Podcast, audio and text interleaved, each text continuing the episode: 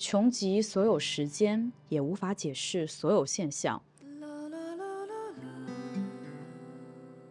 理智逻辑常在，难得玄乎一回。大家好，这里是难得玄乎的第一期节目，我是主持人方谦。方谦为千方百计的方签，这也是我对我过去十年创业经历种种的一个总的概括。因为我认为我作为一个女性创业者，能获得还不错的成就，其实主要得益于我很早就确立了我要千方百计搞钱的这么一个核心。然后坐在我对面的呢是酸渣老师，他是一位已经有十多年依靠玄学知识来养活自己的一位散修的道士。由大家第一听感，你们也可以感受到，酸渣呢是一个略带酸臭书生气的这么一个名字，所以其实很多时候，它会负责我们之后的一些引经据典和一些词源学的解说。其实这个酸渣它是一味中药啊，就是它尝起来是生津止渴开胃的。那它跟山楂有什么区别呢？啊，其实酸渣就是晒干了之后的山楂。哦，就是浓缩，就是精华这么一个状态。对，差不多吧。那挺好的，因为其实很多时候我们要回归到一些文本的状态的时候，就需要孙佳老师来为我们进行一些典故的解读。对，哦，然后回到标题，因为我们是女士道如何走到一起，接下来当然就是士的部分。坐在我旁边的呢是七岛老师，七岛谐音祈祷，所以他也是我目前。认识的唯一的一位有过丰富海外礼佛经验的一位佛教爱好者。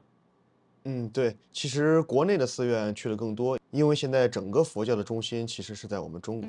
那肯定，但是海外礼佛经验听起来就很猎奇，很猎奇。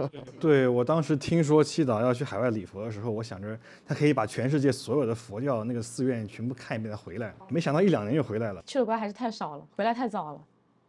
好，所以呢，刚才我们简短的介绍了一下我们三个人，大家就可以知道，我们难得玄乎呢是一档区别于传统儒释道三教，会植入一些女性视角、女性主义思维来探讨传统文化起源和当代年轻人对玄学需求的根本的一档泛文化生活类的节目。因为这是我们难得玄乎的第一档节目，大家肯定是很好奇，他们两位是如何和玄学结缘的。首先就是由三扎老师来介绍一下自己和玄学结缘的神秘体验啊，就是讲述我这个，我这个其实是有一点这个家传秘术的成分在里面。哦，其实你很早就已经会了一些这方面知识，从小耳濡目染吧。因为我奶奶就是给方圆十里的人写那个符纸、叠那个元宝的。哦，从娃娃抓起。然后要真正的说什么时候啊，我跟玄学结缘这个事儿呢，是因为。我高考出成绩的前三天，有一个老头，他跟我说：“你的高考成绩要比模拟考低六十分。”说的这么精准吗？对，当时我是在我爸公司的厕所里边上厕所呢，那个厕所有五个人的坑，然后那老头一定要在我旁边上啊，这么恶心？是，他就一边解开裤子一边跟我说：“哎，你之后过两天出成绩了是吧？你这个成绩要比你高考成绩模拟的时候低六十分。”我说：“我操，你别咒我呀，太晦气了这个事情。”而且还在厕所，会上加会，好晦气啊！然后我想转身就要走了，给他甩个脸。他说：“哎，对对对对对，就是这个气场，那个气场太对了。我今天算准了，太阳落山之前一定要收徒弟的，你就是我的徒弟。”你们男生是特别喜欢在厕所抽烟喝酒的时候谈事儿吗？倒也没有吧。然后他说：“你不信我可以啊，但是你要信概率。”然后他就从那个包里掏出了一个铅筒，上厕所还随身带包呢。对他挎了一个破布袋子，那个铅筒应该是竹子做的。为什么要说应该？因为我已经判断不出来它是拿什么做的了。哈，对，就是它那个铅筒那个包浆那个成色，估计已经有上百年了，里面的铅全部都糊在一块，已经摇不动了，你知道吗？就是像家里很久不用的筷子糊在一块了一样。那怎么抽啊？怎么摇啊？哎，但是当时这个猎奇还是占了你的上风啊，我感觉这个挺挺有气的这个事情，我就用手指了一支那个铅。哦。所以是选，而不是正儿八经去摇。对我隔空指了一支签，然后我跟他说：“哎，就这支吧，你帮我抽出来。”然后他就使劲拽了拽，也抽不出来。然后他就那个拎着裤子啊，走到那个洗手台边上啊，用力蹬了瞪那个台面，才把那个签挣出来。确实是一支上上签。这个时候你没有一些质疑吗？我当时也有想过，就是你这不会全是上上签吧？对啊，大家一开就是始反耍我这样。然后他看我，就是感觉是在耍他的样子，看那个江湖骗子的眼神，他就生气了，他当场就把那个签筒摔在地上，签筒直接碎掉，所有签散在一地。作为一个生意人，我第一反应是这可是一个百年古董，哎呀，未必吧，他可能只是比较埋汰是吗比？较埋汰吧。好吧，他地上那个签散开来一看，那确实就是普通的签，就是有一些别的那个签数的，一百零八根，只有两根是上上签。哦，所以其实上上签的概率真的挺低的。对对对，一般来说是这样子的。可是很多人去寺庙求，我看他们经常在小红书上晒，不是经常能求到上上签吗？哎呀，那寺庙需要 KPI 嘛？后边几天就是我也没有当场就认这个师傅，是吧？那也换谁也不可能当场认。换谁也不可能随便在厕所加人微信。是的，后面那个出高考出成绩那天，我爸说请客人吃个饭。我爸最近那个项目有很顺利的进展了，他让我去酬谢一下各位帮木族的领导。然后在那些敬酒那个队伍中，我一看，哎，那不是我那天碰到那个师傅吗？他也是你爸的一个同事。啊，不是，他是来帮我们家做这个仪式，就是看风水的。哎，然后当天晚上其实就出成绩了，所以结果呢？那个算上系统送我的零点五分，还是低了六十分。这么精准吗？算的，没错能，把各种政策都算上。是的，所以我当时就想，哇，这事儿不得不信了。我就问我爸要那个师傅联系方式。所以后来正式的去他山门喝喝茶聊聊天，就算认了这个师傅，是大概上大学时候是。嗯，然后其实你就开始学完之后就开始从业了，是立马开始从业的吗？没有，我大学大概毕业左右才开始从业。那读大学的时候，还有一些那个踌躇满志的那个编剧梦想呢，是吧？嗯，对，算渣的主业其实是编剧，但是他编剧的行业呢，虽然作为他的主业，但其实他完全是一个以饭养息的状态。编剧有瘾，不得不写。啊编剧有瘾不得不写，现在的成果是以成功有十六部的编剧作品被别人冒名顶替了。好好，不要提了，不要提了，往事不要再提。好好。好的，好的，往事不能再提。那其实这样来算的话，你是非常具有神秘色彩的一个拜师经历。对我感觉就是我们道家如果要拜师的话，一般都会挺有神秘色彩的，至少那个师傅会知道你在哪儿，提前等你。比如说你上山喝茶，你会发现师傅一个人独自独自的喝，但是面前摆了两个杯，另外一个位置就等你来了。如果这种事情在佛教里边儿，那其实有这样一个状态，应该是师傅会每日每日，不管你来或不来，都摆上茶。听起来也是一个比较有禅意的故事。但是道爷都很懒散的，不会干那麻烦的事儿。嗯，那要这样说，其实佛教倒是有很少有你们道教那些神秘体验的东西啊，它是一个完全不一样的路径。如果没有神秘体验的东西的话，你要如何和佛结缘呢？我感觉佛的神秘体验应该是在于开悟吧。啊，对的，这是一个很重要的神秘体验，但是只能说是借用这个词吧，它并不会真的去表现为神秘，因为开悟是一个内化的，在你心里边的一个过程。佛是如何让人去皈依的、去信的？首先就是巨大无比的佛像，对，它是一种非常奇观化的体验，这点就非常有别于你们道教。像在我在电视剧上、电影里边看的那些老道爷，他们的寺庙一般都是风吹雨打，风风吹雨打，在山顶上覆着雪，要雷火炼电的。嗯，对对，然后，呃，大家身边的佛寺应该呃也是一种完全相反的体验，都是非常的啊金碧辉煌，呃琼琼楼妙断宇，对，香火不断的。呃，说回佛教的这种神秘体验，佛寺和佛像肯定是比较重要的部分。呃，佛像跟佛寺的共同特点，其一呢是它用巨大威严的形象去镇住你，不管你是出家人也好，在家修行者也罢，会给你一种它是神圣威严的感觉，让你去遵守佛的教诲，一个监督的作用。呃，第二种呢，就是一个让你去崇拜它的作用，嗯，是这样产生的。然后再说回刚才那个开悟的神秘体验时刻啊，呃，这个其实历史上有个非常著名的例子，六祖慧能，是南派，也是后来禅宗八大宗之一的开山祖师。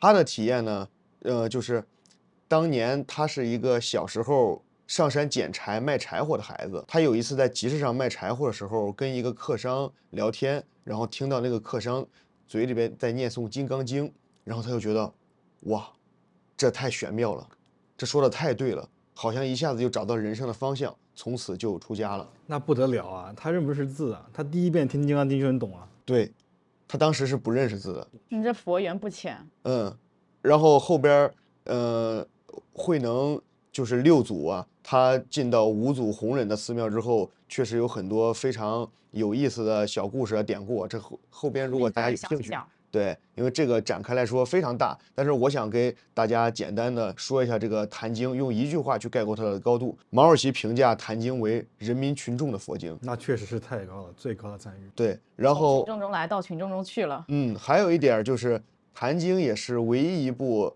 中国僧人去写的经，与之区别的呢，就是别的可以后边加经的，比如说大家可能金刚经会听的，对，《金刚经》、呃，《楞严经》、呃《无量寿经》这些，他们都是佛去讲的道理，而《坛经》是一个中国的和尚讲的道理，可以被称作经的哦，啊，这就是佛教的一些神秘体验吧。那其实所以普通人如果想跟佛教结缘，他是没有办法通过神秘体验来去结缘的。呃，这个东西很多时候叫一念而生净信，就是你听到那个道理之后，这个理在你的心中，这个佛理生根发芽了，你去慢慢的通过理去引导的。那你自己个人是怎么走到礼佛的这一步的呢？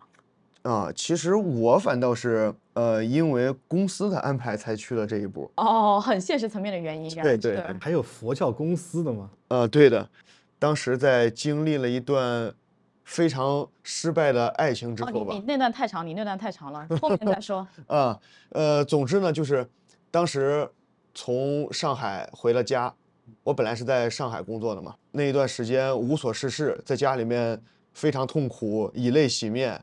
但是过了一段时间吧，觉得自己还是要重新回归社会的，还是要去重新生活的，然后就找到了一个公司，它的主要方向竟然是佛教。我我当时我也我也觉得很好奇啊，就是也没有去刻意搜，它就是一打开软件，直接出现在我的首页，机缘到了，机缘到了。帮佛教做一些什么呢？帮佛教写一些宣传的文案啊，然后拍摄一些视频照片啊。哦，啊所以你可以理解为那个公司是在干一件把佛教各种寺庙做成 IP，然后 MCN 公司是吧？啊，对对对，可以说是佛教的 MCN 佛。教 MCN 公司对，厉害但是如果按照我们自己的说法，我们这叫弘法利生，啊？哪几个？弘法利生，弘扬佛法，哦利于众生。哦是，这样的，啊，是一个把佛教宣传出去的东西吧，等于说，呃，然后当时看这公司，我觉得，哎，怎么还有这种公司？我的想法是跟你们一样的，我觉得非常有抽象非常有兴趣啊，然后我就去跟那个 HR 聊天嘛，但是当时也是很普通的去聊一聊，对薪资待遇、工作时间、工作地点这些乱七八糟的，然后我拿去给我妈看，我说妈，我又想上班了，我不在家里边了。我妈说，哎，你要去什么公司啊？我说我这个一个佛教公司。一说，我妈我妈直接就脸色大变啊，因为当时我在家，她看着我在家颓了很久很久，然后我妈就跟我讲，孩儿呀，你要是想在家妈养着你，你不用恁着急去上班，你你不至于一下出家了，妈以后还想见你的。你不至于一下出家 了，哎呀！对我妈，我妈当时非常就是说害怕我出家了，因为她知道我会在家里边儿念经的。这个其实是我很小就有的一个习惯，也可以说与佛结缘，与佛结缘比较早吧。就是很多经文多早啊？可能最最开始，我们这代人可能都有这样的记忆：坐到父亲的车上，然后歌曲播的是大悲咒啊，我没有，因为我爸很晚很晚才买车。我爸那个车上播的是伍佰，啊。我爸就爱播那个大悲咒，就小时候听着听着，慢慢自己就发现会念会唱了啊，啊。对我学的很快，你几岁会唱大悲咒的？呃，这个具体年份真记不太清，总之就小学的时候，一定是小学。可是那个它不是一些什么有具体歌词意象的东西啊。有的，后来我知道了，那里边儿念的是巴利文，然后巴利文念出来叫梵语。这领悟能力不输六祖慧能呐。抬高了，抬高了。那倒那倒没有啊，这个呃肯定是不敢比的。六祖慧能当年听的是呃用自己的语言念的《金刚经》，我小时候其实是单纯的喜欢那个发音声调，觉得获得了一种宁静的感觉，非常喜欢这种音乐，所以后来就呃很顺利的去入职了这家公司嘛。哎，但是在入职之前。还有一个面试的经历，也是现在想想也是很奇妙的。因为我当时去面试的时候，接待我的是一个鹤发童颜的老者。又来了一个老者，然然后这个人最奇怪的是，我在后边的工作中，直到我从这家公司离职，我都不知道这位老者姓甚名谁，什么身份，也不知道他的职务不。知道，再也没有见过。他就当场那么出现了一下，像那个观世音菩萨化身了一样。啊，我理解你那个意思，但是当时出现的一定不是观世音菩萨，呃，因为观世音菩萨的全称叫做南无大慈大悲救苦救难广大灵感观世音菩萨摩诃萨，观世音出现的地方是救苦救难的，你那个情况也挺救苦救难的。不至于也不至于，因为我其实当时并不是很需要这份工作啊，这也是我觉得对他不是骗子的一个点儿，因为那个工资其实是非常微薄，感觉就像自己在做义工一样。懂了。啊，你说那种情况，算渣，其实更可能出现的是文殊和普贤过来化身了一下，点拨指点一下迷津，考验考验我。文书就是那个大家祈求学业顺遂的时候要拜的那个。对我其实一直不知道文书和普贤差异在哪边，因为它一直是一直一起出现的。这个其实一开始讲是四大菩萨，后边更新到五大了，这个讲起来非常复杂，我们也是留到后边再讲吧。行啊，行行行行，又挖坑了，疯狂挖坑。那聊点实际的，就是文书它的作用是什么？如果拜它的话，呃，文书主要是像大家都知道的学业啊、嗯智慧啊。你反过来说，普贤其实它最重要的叫一个行愿嗯，它是发大誓行大愿的。刚才稍微深入了一下，但其实我们不管怎么深入，因为不管是佛法还是道教的一些知识体系，都真的太复杂了。嗯，对的。你像是佛教而言吧，佛教从印度半岛传出来之后，现在是分为藏传、呃北传，也就是我们汉传，还有一方是南传。然后在汉传中呢，大家也都知道有大乘和小乘的分别，而大乘中就有八大法门。天呐，你像大家可能平常会听过的禅宗、嗯净土宗、呃天台宗、华严宗，也有大家不常听的，比如说密宗、律宗这种。所以说，听的我都没有听说过，我就比较好奇，就比如说杭州最大的那个灵隐寺，它是属于他是修禅宗的，哦，那就是最大宗的，大家去拜的大部分都是最大宗的。嗯，其实道家也有这很多的差异啊。如果是历史上而言的话，道家出现的派别会更多，但是现在已经消失在历史的漫漫长河之中了。现如今留下来比较多的就是全真和正一的差异，这个知道，还有一些吕山派、茅山派之类的那个派别差异，也还是存在的。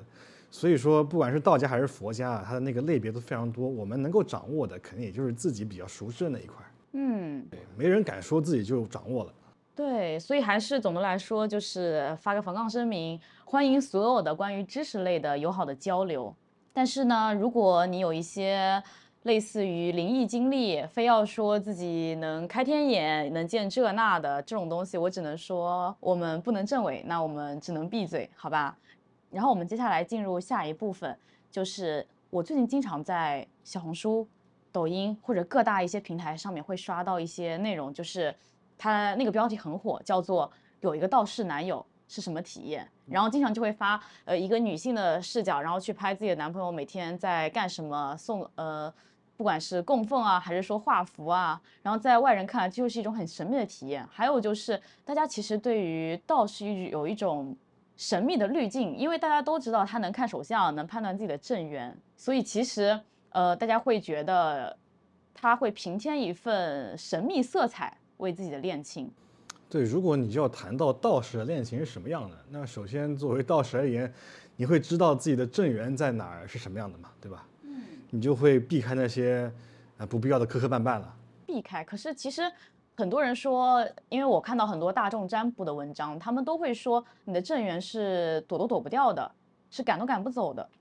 啊，我确实也有看到过一些类似的文章，但是其实你的正缘是赶都赶不走这件事情是一个比较典型的谬误。嗯，对，因为我觉得这句话就听起来有点奇怪，不然大家就没有烦恼了。对，因为实际上正缘与你出现在一块的状态是一个会对你们关系进行利好、成长、帮助的状态。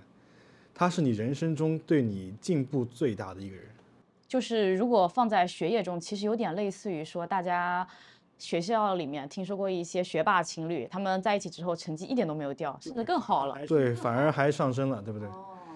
所以说，如果说两个正缘的关系是我们分开了之后彼此能够成就，那么正缘一定会选择分开，他会主动选择分开，不会和你腻在一块儿的。就是 就是那个学霸情侣到了高三之后，意识到谈恋爱影响学习了，说哎，我们先一年不要见面，是这个意思吗？这倒也未必是这样子吧。就总之，如果说是斩都斩不断的，分都分不开的，那一定不是正缘。嗯，斩不断的是孽缘。你只听说过斩烂桃花、斩孽缘，什么时候听说过斩正缘，对不对？嗯，对。对，所以这个部分啊，其实佛教也是这么认为的，就是不存在说有一种缘分是你丢都丢不掉、甩都甩不开的，呃特别是这种人与人的感情，因为佛教讲一切的感情都是无常啊，诸行都是无常的，没有说一个恒久不变的、持续的、永恒的关系。所以说，人生种种啊，都是好运难握、厄运难躲的。正缘这个人人都渴求的事情，如果赶都赶不走，就不是一个合理的事情。嗯嗯，对但其实就我日常的认知中，大部分人依旧会去寺庙求姻缘啊。啊，其实这个事儿是一个蛮奇怪的事情。如果按照原教旨来说的话，但是也像方谦老师一开始在节目中说的，现在很多寺庙它是儒释道儒释道合一了对它都进行传统化、本土化了。好多人去杭州那个法喜寺求姻缘呢。对，而且呃说的实际点儿，寺庙它也有自己的 KPI 的，也是要完成的。有时候寺庙会帮我们道家完成 KPI，就是我去法喜寺求姻缘，求那个签是吕祖灵签，那个吕洞宾在天上听都得哭。那个应该是韬光寺吧？韬光寺。对对对对对对，我也有印象。嗯，呃，然后我讲一讲这个关于去佛寺求姻缘，我只是作为一个原教旨主义来讲的啊，是存在一个非常大的谬误的，而这个谬误要从一个非常大的地方开始说，就是什么是佛。从头开始讲嘛。对这个部分呢，一定要从头开始讲，就是什么是佛。这高度拉的也太高了。呃，因为是这样啊，佛他是一个觉悟者，按照梵语的原来的翻译来说就是这样，他也是人，佛是觉悟的人，反过来说，人是未觉悟的佛哦，啊，所以说佛并不是代表一个法力高深，能够让你心想能解决你的实际问题。对，一切都是要靠自己去修来的，都是因缘结合的产物，不可能说你凭人力，我今天烧香拜佛，明天这个事儿就能成。佛教从来不讲这些，像那个很多人会去灵隐寺那边打卡那面墙，莫向外求。对，所有的一切都要向内求的，内心的力量是最强大的力量，嗯，而这些外界的呃东西，你不可能说去求一个和你一样的人，因为我刚才讲了，佛本身只是觉悟者，而不是法力者，他是没办法赐给你一段姻缘的。那你照你这么说，其实大家去寺庙求姻缘这件事情，它不太像是一个希望获得一个结果的一个状态，因为你去找一个能为你解决问题的人，你是去寻求一个结果的。但是现在更像是所有的寺庙变成了一个景点，你去了之后，你就希望为自己留下点什么，所以才会有各种的十八子、各种的求姻缘的签，所以才变成各样各种各样的融合。要不然留下，要不然带走，你反正肯定不能磕到此一游了，对不对？其实我觉得这些去佛寺求姻缘的，可能更多人是求一个心理的安慰吧，也不是说真的祈求佛祖能够解决他们的姻缘问题。可是他们会在月老树那边、月老祠那边，确实会希望求一段姻缘啊。那好像归他们道教管。月老那一块是归我们管。哦，好的好的，没区分清楚，职能划分有误了。呃，但是现在这个问题确实普遍存在。呃，佛和道在中国这片土地上已经融合的太深了，有很多词其实都是，呃，道教先有的，比如方丈，嗯，是的，是的，真的是。比如法会，啊还有还有你知道的一些，哦，我我知道了，是那个木鱼，最先是道教的一个对，都是佛教本经过本土化之后，从道教那里学习借鉴来的。进来了，先开抄。嗯、但是这个东西有一部分也是互相的。那道教里边有什么是从佛教来的？这个我倒不是很清楚问住了，给他，一下给我问住了，道教有什么是从佛？那就欢迎评论区友好交流。对对对，我也长长见识。我这两天经常在短视频上刷到这样一种言论的视频，你给我分析分析对不对？就是他老说《道德经》是一种老人的智慧，因为它写于老子的晚年，它是一种老人在循循善诱，希望年轻人把自己的今生给修好的这么一本著作，所以才有所谓的呃道家更主修今生，佛家更主修来世。这个观点其实我觉得是有一个发展过程的。就比如说，为什么讲道家更注重今生？因为老子他诞生的时候还没有道家呢，他是道啊有还没有道教呢，哦，好的，他是道家学说嘛，对不对？他是诸子百家中的一种，大部分的百家之中的学说都是为了建设当时的社会，因为当时是一个战乱的时代，是在春秋战国，所有人打成一片了，所有人都希望安定、统一、和谐。那这个时候老子提出的观点是，道即是一，他提出的观点是小国寡民，老死不相往来。我们保持现在的现状，同样可以做到没有战争。这跟最后道教的发展方向好像特别不贴。对，它其实是一个特别不实际的东西，对吧？它没有说你今天信我道了，我能给你带来什么样什么样的好处。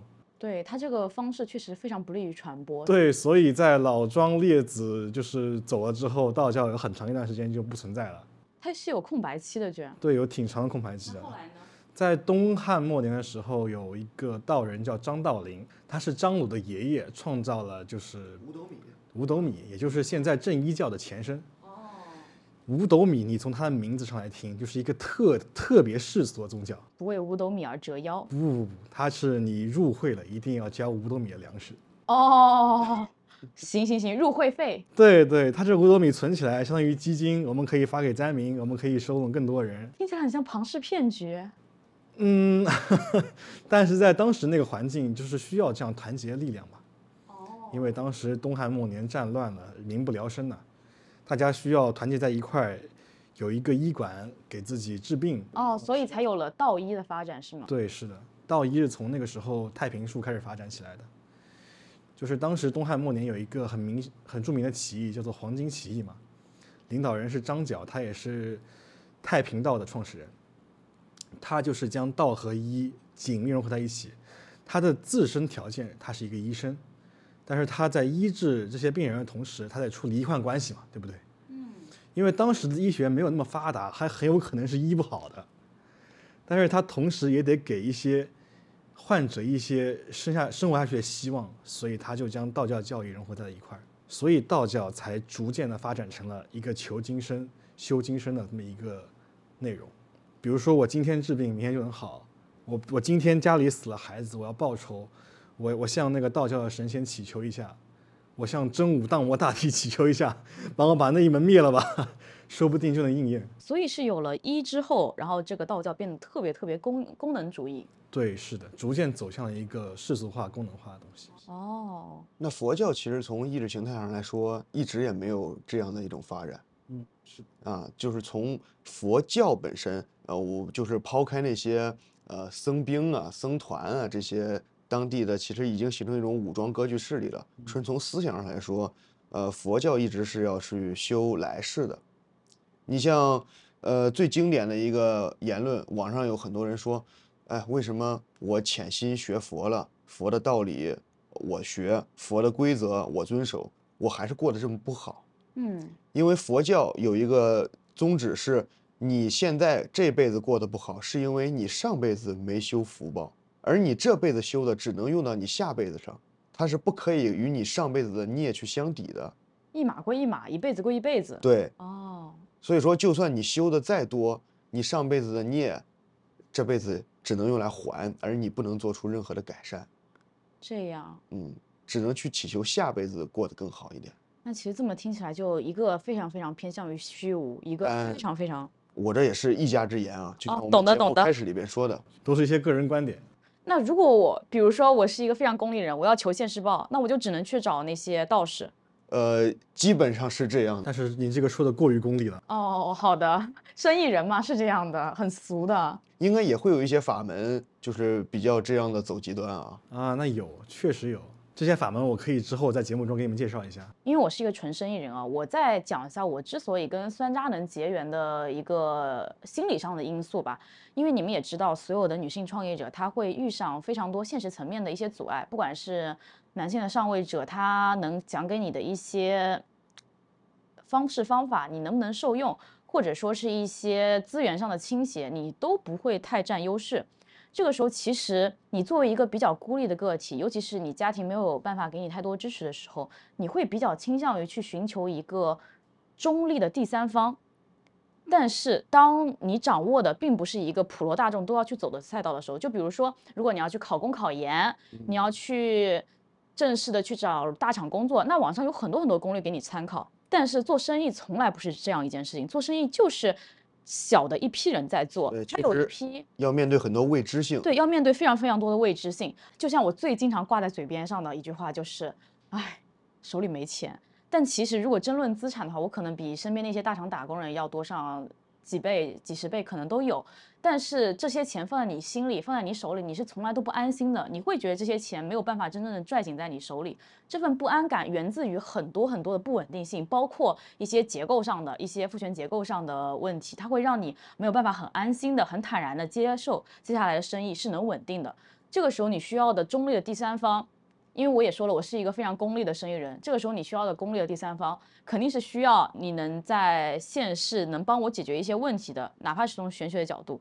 所以我就从这个心理的状态下去找上了酸渣老师，然后他确实当时也帮了我不老少吧，我才开始逐渐也学习了一些，不管是看相啊、看手相啊、看八字啊这些，也略通一二啊。我其实对于就像你刚才说的，呃，你进入了一个礼佛公司，我第一反应是 MCN 公司一样。其实我个人也比较倾向于去了解佛道两家的客户群的不一样，因为我觉得就是从一个非常非常朴素的粗糙的观念来讲，就像你刚刚说的，所有的寺庙都金碧辉煌的，所有的道教都好像风雨飘摇的。但其实你们刚才也聊了，其实我不说佛教虚伪，我就单说道教比较功利。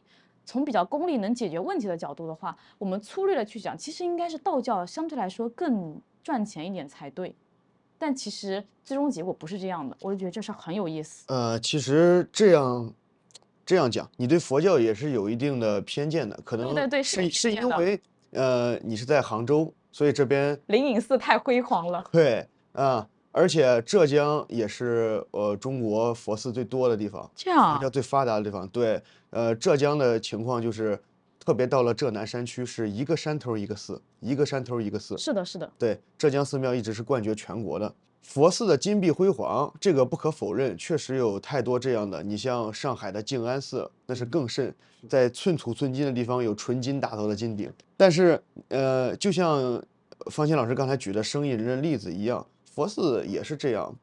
呃，你可以说佛寺就像他们道教道道观，好像就是打工人，佛寺也有过得不如打工人的创业者。哦，就是会有比你想象中风雨飘摇的道观更烂、更小的小庙。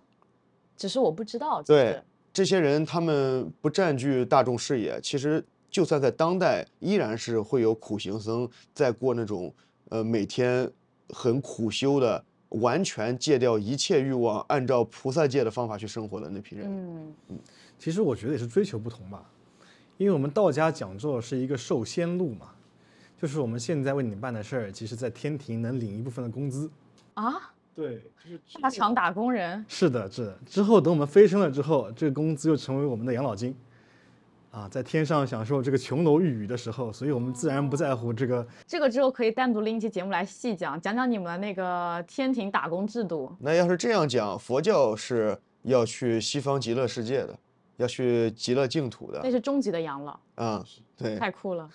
然后说回刚才方欣老师提那个问题啊，就是你为什么会在呃做生意的时候找上道士呢，而没有去佛寺进行这种玄学上的帮助？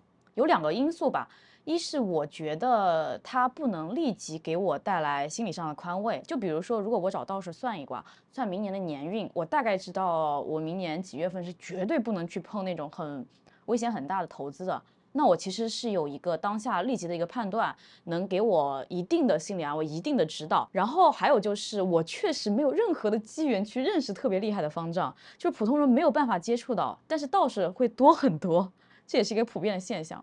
嗯，我是觉得有一种可能，就像方贤老师刚才说的，他是抱着一个去解决问题的心态。对，但是像我在佛寺里边见到了一些生意人，是分为两个极端的，一个是可能已经找老道爷们算过了，哦大凶、哦，痞，无药可救。那这个时候怎么办？生活还要继续，生意还要做，你硬着头皮，你不能说我我要去世了，我要轮回了，一了百了了，这肯定是一个不可取的心态。还是我不够惨。你再难再苦，也要去寻求一点帮助。那这边道爷已经给他判了死刑了，怎么办呢？一般这种时候，道爷不是会给解决方案吗？那飞升也是一种方案嘛，是不是？反正这些人，他们有时候会成为最虔诚的佛教信徒，烧香拜佛、磕头，就是为了给自己攒下一些功德，嗯，获得一些心理安慰。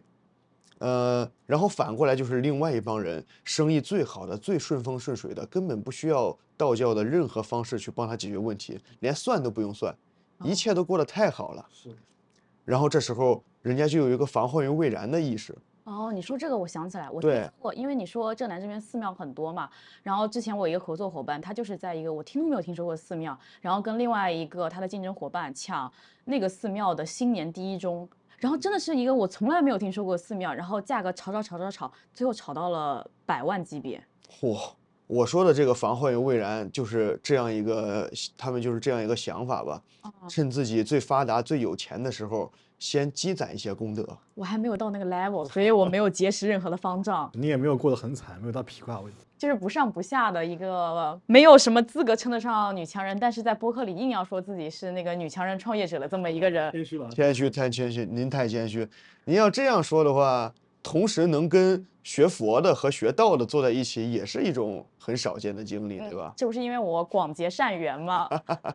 呃，像您刚才说的，呃，方老板刚才说的那些为什么佛寺去赚钱，可能不了解的就是我是刚才说的那些防患于未然最有钱那一部分人的钱，他们钱又多又好赚。可是我觉得另一种也很好赚啊，就是他已经到绝境了，他什么东西给你都可以，所以其实两种极端都很好赚。一个是不在乎钱，一个也是不在乎钱。对，两个都不在乎钱。两种状态，但最终都导向了不在乎钱了。其实你平时算命的时候是是能遇到很多要来还价的顾客的吗，嗯，相当多。相当多，但是肯定不会有人在寺庙会去还价。怎么可能呢？首先，它是一个功德箱，你自己捐这个东西，没有人强迫你，你要捐多少多少，但是它会通过各种，就包括我刚才说的佛像，会给你一个心理暗示。嗯，你的数字越大，你的供奉越多，你的香火钱捐的越旺盛，那当然你的这个积的福德，你攒的功德就多一些。有件事情很微妙，就是每个寺庙都或多或少会以不同的形式来展现。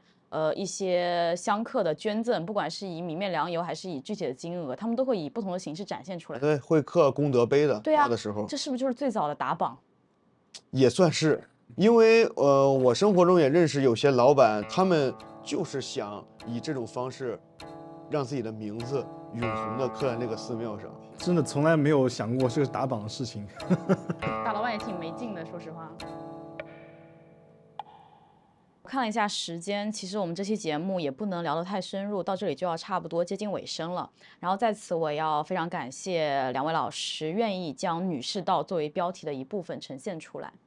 对，其实我一直觉得这个方老板选的选题女士道非常的好啊，因为就是从我们这个道家法门那个门派来理解，往后二十年要开始走一个离火运了。就是我们现在走的是一个土运嘛，土运讲究的是规矩平整的，土是一成不变的，是大地，所以我们是一个讲规矩的时代。但是往后可不是这样的。对，体现在日常生活中，其实大家可以发现，就是从今年开始，因为今年是土运的最后一年，所以其实离火运已经有近期的一个状态了。近些年，今年就说今年吧，今年一些流行的标题都是什么“零零后整顿职场”，你的发疯日常，你的天天到公司偷水偷电的日常。网友那个精神状态逐渐不稳定了。对对对，是的，然后其实，在那个行离火运的时候啊，比较利好的是那个中年女性啊。在历史上，很多行离火运的时候，都会出现一些，比如说女帝称制啊、垂帘听政啊之类的事情，对于这个中年女性的发展是比较利好的。而且这个中女其实她应该是带上引号的中女，它指的不一定是现实意义上的中年女性，它可以包括一些觉醒比较早的二十岁出头的女生，心态比较也可以表现为一些心态比较年轻的六十多岁的女性都可以。具体的表现就是小红书最近不是开启了一个买手时代嘛，张小慧到董洁，再到。伊能静对他们三者其实都是代表着不同方向的一种中年女性的一种姿态，而且很大程度上，离火运开启了之后啊，人们会变得更加躁动，内心更加丰富，情感更加丰富。这点大家其实应该也能感受得出来，因为大家明显对于玄学的需求越来越旺盛了，甚至哪怕我们讲到佛，因为我们离灵隐寺比较近嘛，其实。灵隐寺的十八子都已经养活了周边的半个村，可以说，因为有非常旺盛的灵隐寺十八子的代购需求，他们可能一个月就可以代购掉上千上万条。他们是附近的村民，好像可以免门票进入灵隐寺吧，所以可以每一天都去，然后每次提供一下他们当天去采购，当天去正规的那个开光处去采购，采购完了之后去那天香火的。的炉那边去绕一圈，然后提供一下那个开光视频。这这其实不能叫开光哈。哦，开开光，开光是一个蛮复杂的流程。对对对，我知道，但他们应该其实不求一个功能性，我觉得大部分愿意来找人代购的，应该就是求一个到此一游的感觉。对，或者到此一游，或者像刚才方老板说的，求一个内心的安定，就是呃情也是情感需求的一个部分嘛。是的，是的。已经很明显的体现出来这些离火运的特征了。当然了，离火运的一些具体的细则，我们三三言两语肯定是讲不清楚的。这点呢，我们最后会总结到一些生活的小技巧里面，我们会统一的放在我们节目详情的一个微信群里面。到时候大家感兴趣的话，当然可以关注一下我们的微信群。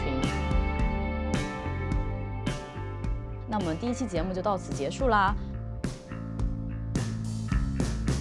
在一个迷茫焦虑的社会，人人都在教会你如何更加清醒。但是在这里，我们可以难得。